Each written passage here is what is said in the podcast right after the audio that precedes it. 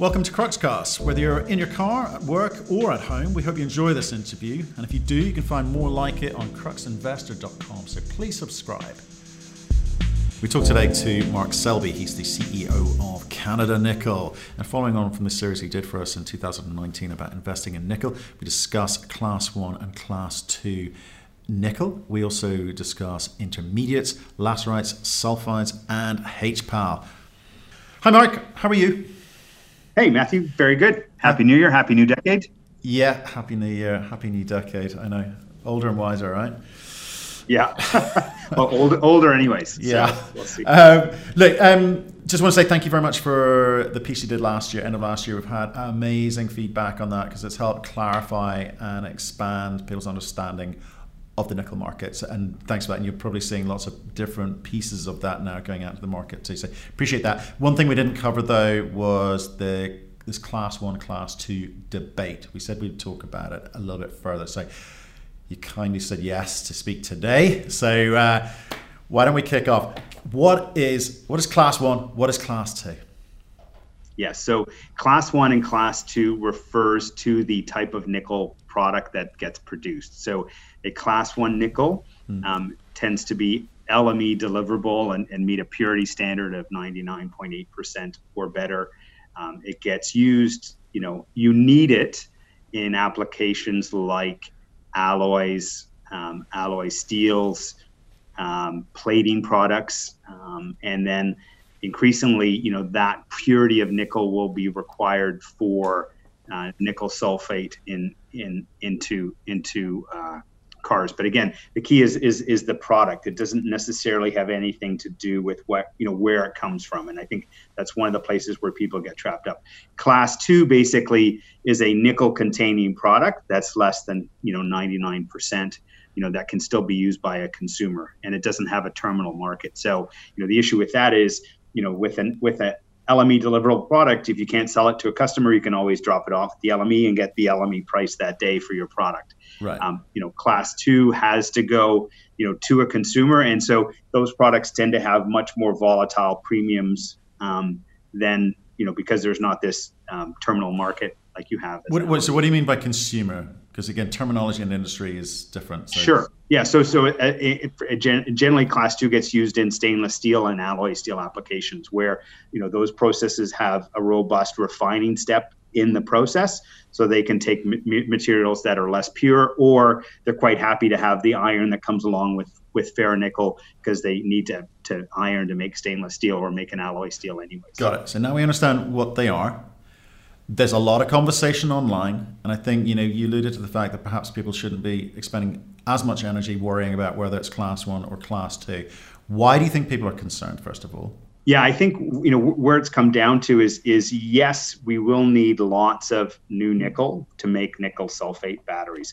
And the nickel that needs to go into that nickel sulfate, or the nickel sulfate that comes of it, has to have a very high nickel purity to it. But that does not, that is true, but where people get tied up is they then project that all the way back to that, okay, these types of deposits are only good for this type of application. Right. At the end of the day, there's basically three types of nickel sources. There's limonite ore, there's saprolite ore, and then there's nickel sulfide ore. Limonite is what goes into the HPAL stream typically. Mm-hmm. Saprolite is what is used to make ferronickel and NPI, and then most sulfide ores, they make a nickel concentrate, and that then gets smelted and refined. The key piece of it is that each of those steps makes an intermediate product, which can be smelted or refined into a whole range. It happens today, and it will happen even more so in the future because we're going to need a lot more nickel sulfate. So the Chinese are going to build way more capacity than the market needs, just like they do for every other product. And so, so there will be all this capacity to take, to take a HPAL intermediate, to take a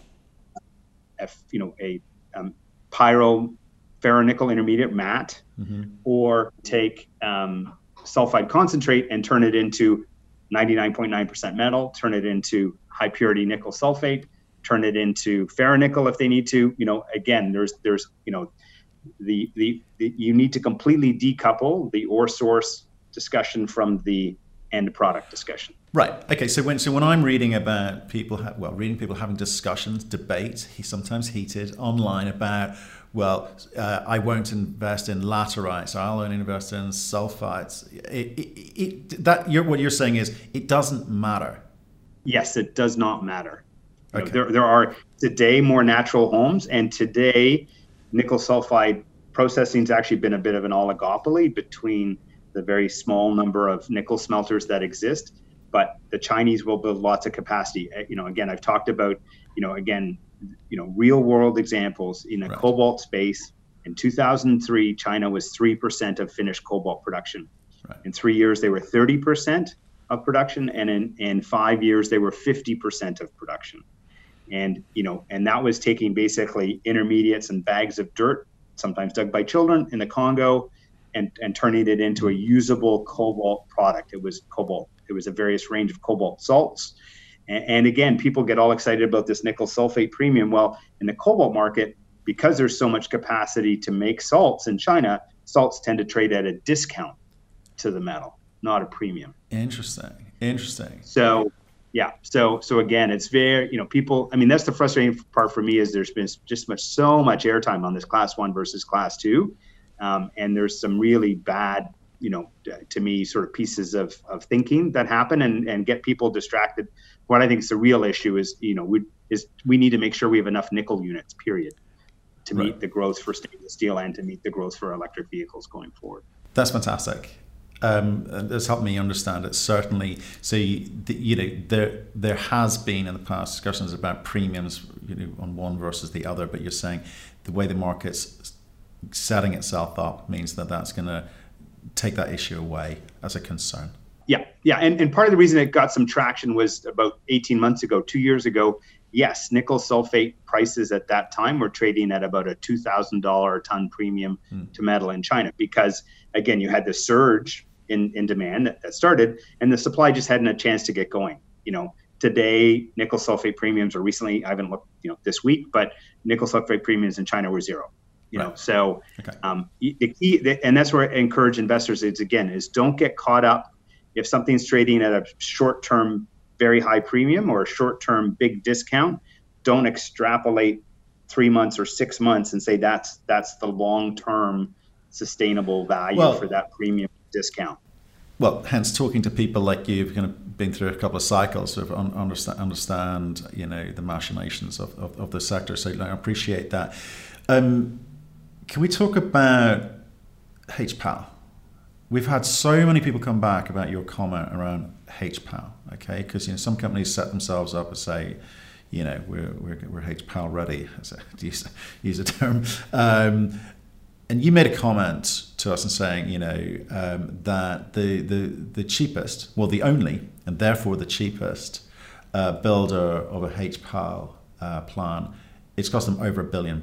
So anyone that's telling you it will cost them less to build than that, they need to have a pretty good reason as to how they justify that going forward, right? So that's obviously impacts on what a handful of companies are saying to the market at the moment. So it's quite a big statement from you, and people have asked, where's your certainty come from? Where, why are you so confident that going forward people aren't going to be able to deliver a HPAL project cheaper than, say, $1 billion? Sure. Okay. Yeah. So where that comes to is sort of think about it as sort of $40,000 per ton of installed capacity. So that's the only company that has successfully done two HPAL plants is Sumitomo Metal Mining, and their costs to build those plants were between $30,000 and $40,000 per ton of capacity just to make an intermediate product that they shipped to their existing refinery in Japan. So they're not going all the way to a pure nickel sulfate or pure metal or pure briquette, which is just additional costs that have to be built into it. So this is the best case performer, number one. Number two, they're building these in the Philippines, which is about, lots of companies build modules in the Philippines because the construction work there is the highest productivity, lowest cost place in the world to build those things. So, again, relative to Australia, relative to Europe, relative to Canada, the Philippines, is a very low cost place to, build these type of operations. So, unless the operation has higher grade than the operations that Sumitomo Metal Mining have built, which is in the 1.3 to 1.4% range, and the reason they built those ones were is that the grade was pretty good. Two, unless it's in a place that's cheaper to build stuff than the Philippines, then or that they have have way more infrastructure. That might be one thing that may exist in some places relative to where Sumitomo Metal Mining built their operations, but that's what you need to ask yourself to say, okay, do I believe this company's capital cost number or not? Okay, that's fair enough. So look, what you've said to me, what I've heard there is that don't worry about class one or class two. There's an intermediate solution which is going to be coming into the market. It's coming thick and fast. And you're saying worry about nickel units. There's not going to be enough nickel to cope with the demand for nickel. So that's a selling message. I want to help retail investors understand what are the red flags. So there's a lot of, come on, mining's mining. People go around, there's promoters and brokers and intermediaries, and they all go and loudly trumpet their story around the marketplace, and it's not always true, and it doesn't always come to be. So what are the red flags around nickel?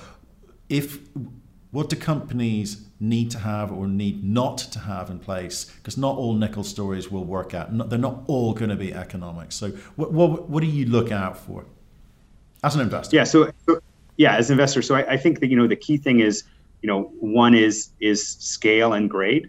You need, ideally, if you've got both, those are fantastic. But so what does scale mean? What do you mean by scale? What do you mean by scale? That you can produce, a sizable amount of nickel, for a reasonable period of time, say, 20 to 30,000 tons minimum for at least, 10 to 20 years. That very quickly gets rid of a bunch of, potential opportunities. You need to have, because again, there are the rare project that has an extremely low capital cost, but at the end of the day, there's a chunky enough, amount of capital that's required to get into these operations. Yeah. Now, if the grade's high enough, you can get away with a smaller operation. Right. So that's the thing that you need to look at. So if you have both, so things like Nova Bollinger, when it was just, that's why it got acquired for $1.5 billion. Right. That's why Boise's Bay was acquired for $5 billion, is because it's a big deposit that had very high grade. So let's talk about grades. Let's help. You did cover it off the previous discussion. Talk about grade. What is low grade? What's okay? And what's high? Yeah. So again, you'd have to split that between underground and open pit. Okay. So, for underground, 2 to 3% plus would be high grade. Anything less than that would be low grade. Mm-hmm. For open pit, high grade would be anywhere from kind of 0.7 to 1%. Again, depends on the strip ratio, mm-hmm. And anything lower than that would be lower grade. Right. But lower grade can work if there's enough scale to it. Enough scale to make it work, which is what Dumont and then what we have at Crawford, that's the key there, is they're just very, very large deposits in places with lots of infrastructure. Right, so, okay. And what else makes you nervous? So you got scale, you got grade, what else is there? Yeah, so that in terms of the nature of the deposits, one. The other part in terms of just two, the location of the project. So, again, political risk and infrastructure, right? Again, it's much easier and faster to build a mine if all the infrastructure you need to build it is actually already in place. So there's a lot of locations that are very remote that you have to spend money and time building the infrastructure before you can then start building the mine. So that's where you look at big copper projects in the Andes. They cost $3 to $4 billion because you have to spend $1 or $2 billion for all the infrastructure, and then you spend another $1 or $2 billion to build the plant. In places where there's infrastructure in place. So that's the benefit of something like Dumont. And then what we have at Crawford is all the infrastructure is already in place. So you can just build the plant and the mill and get going. Okay, without promoting your own company too much, just more generally, what do you think investors, when they're looking at the nickel market, when they're hearing this EV story, what else should they be looking to avoid or look for? Yeah, so again, I think, you know, the market today is still tough for exploration and development stories. You really do, like, where you're getting the premium valuations, if you look at some of the companies in copper and gold and Colombia and Ecuador, is that they have the scale that will attract them, that the majors are willing to bid for, right? So they're really breaking out as a value category. So again, I think, you know, as investors are looking at opportunities, is you want to look at, you know, is it of a scale that's going to attract the big guys who are going to write the big checks? They're going to make you as an investor a lot of money, right? So that's, you know, that's, I think, key as you're looking at opportunities. And again, if something's been around for 30 or 40 years, unless there's a really new take on it, again, the majors probably looked at it 10 years ago and 20 years ago and 30 years ago, and they didn't buy it then. So unless there's a really compelling reason why they should buy it now, they're really probably not, you know, not gonna get there. So that would be number one. And then number two, again, I think there's low capital, low, very quick kind of restarts, brownfield things that, you know, again, you know, there was a track record of production. You don't have to worry about will the mine work. You know, it's worked a bunch of times before. Right. And again, with the right team that has the experience to actually deliver it and has delivered it in the past, you know, then, you know, that's enough, you know, because they can generally get to free cash flow, you know, and use that to build a business as well. So those to me are the real two paths to take a look at. That's really interesting. We've spoken to a few gold companies, a few silver companies, even a uranium company, who are employing that model. So you've got to have a team who've kind of been there and done it before, as in the case of all of these individuals, but they're looking to get into production early.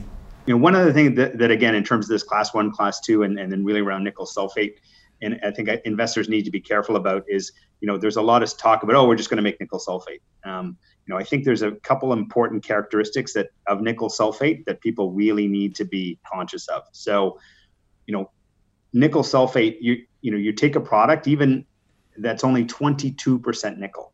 Mm-hmm. So, you know, a lot of producers are taking a pure product and then making sulfate, which is a 22% product, or even most nickel intermediates have a nickel content that's higher than 22%. So you're downgrading the nickel content, mm-hmm. and what you're shipping is a bunch of sulfate molecules and some water. And so, do you really want to do that 4,000 miles away from your nearest customer, right? So, because all you're doing is adding a whole pile of costs to transport that material, you know, to the battery consumer. Okay, so you're saying so it's better to ship the intermediate to closer to the market and then process it close to where it's going. Got it. So sulfides are not necessarily as cost efficient as people may say. You need the all-in cost, as it were. Yes, exactly. Yeah, because yeah. And so the other part of it too is that when you make nickel sulfate, one of the biggest cost components is to take the sulfate molecules that are in solution and dry out the solution so that you crystallize it. So that requires a lot of energy, and again, in a lot of locations, energy is not cheap, particularly because the first step that when you send it to the, you know, the person who's going to upgrade it and turn it into a usable battery product, they dissolve it again. So in terms of the overall value chain, it's a pretty stupid process to crystallize it, ship it, and then redissolve it again. I mean, that's what nickel pig iron integrated stainless steel was all about. They used to make ferronickel, they'd cool it, they'd ship it, and the first thing the stainless steel plant was melted again, right? Yeah. So, you know, the Chinese said, oh, that's stupid, you know, and so the same, I think you're going to see the same thing happen in the EV space. A lot of the downstream players are going to find way, and I know because we had discussions with them when I was at RNC, you know, they're going to look for ways to build a front end onto their plant so they can take a nickel intermediate directly into their plant, right, dissolve it once and make a final product that, you know, goes to the battery maker, car consumer, who, you know, or however far down integrated they are. The only time it really makes sense to make sulfate is if you're already getting it into solution. So as a, you know, in an HPAL project, if it's, you've leached it, you haven't built your plant yet to make it a high grade product. In that case, maybe if you're close enough to somebody, it might make sense to make sulfate rather than a pure product. But the other piece these companies are all going to deal with is that, you know, the purity restrictions on nickel sulfate are going to get stricter and stricter, because, you know, all the car companies want to use more nickel because that's what gives it the energy density, which gives it the range. Right. The problem is the nickel is also the thing that makes the battery, in combination with a couple other things, catch fire. Combustible, yeah. So they're pretty concerned about catching fire. And so they have a bunch of systems to help make sure that doesn't happen. Well, if you have random, you know, iron atoms or cobalt atoms or copper atoms or other elements that are in the product, that complicates things. So, you know, as we go from 33% nickel to 50%, 60, 80, 90%, 95% nickel, you know, they want stuff that has is as pure as possible into the process. And so, do you as a mining company want to continue to invest to be able to meet the increasing quality standards that are going to exist going forward? And I think the answer to that is no. So, yeah. So again, unless there's so Terra Firma in Finland, they leach sulfide ore and make a product, and they were shipping an intermediate. So for them to make a nickel sulfate plant to supply battery manufacturers in Europe, excellent idea, right? And so they've already got a very complicated chemical plant. Making a chemical product out of a complicated chemical plant, you know, is okay, because you need that expertise. So for that scenario, that made sense. But there's literally tens of other things that I've heard of that just make zero sense to me. And again, to underscore with real world, not just Mark Selby's opinion about stuff, Glencore runs Murrin Murrin. It's a pressure acid leach plant. You know, it would be, you know, it's an option for them. And Glencore hasn't talked about making nickel sulfate directly. They're quite happy to ship 99.8% briquettes to the end consumer, who pays them the premium for the briquette, and then they don't have to worry about the rest of the downstream process. So. It's interesting. I'm going to pick you up at a later date when you talk about when you see things or companies that worry you, and I won't necessarily won't get you to name names, but I want to understand more about those. But Mark, thank you very much for going through that with us, and we've been reading with interest, you know, people's responses to your last piece. Thanks for that, and thank you for today. Stay in touch. We should catch up soon about Canada Nickel, because that's when's that actually going to actually hit the market? You're going public. Yeah, we're in the final stretches of the regulatory approvals. Yeah. That's always fun. Should be.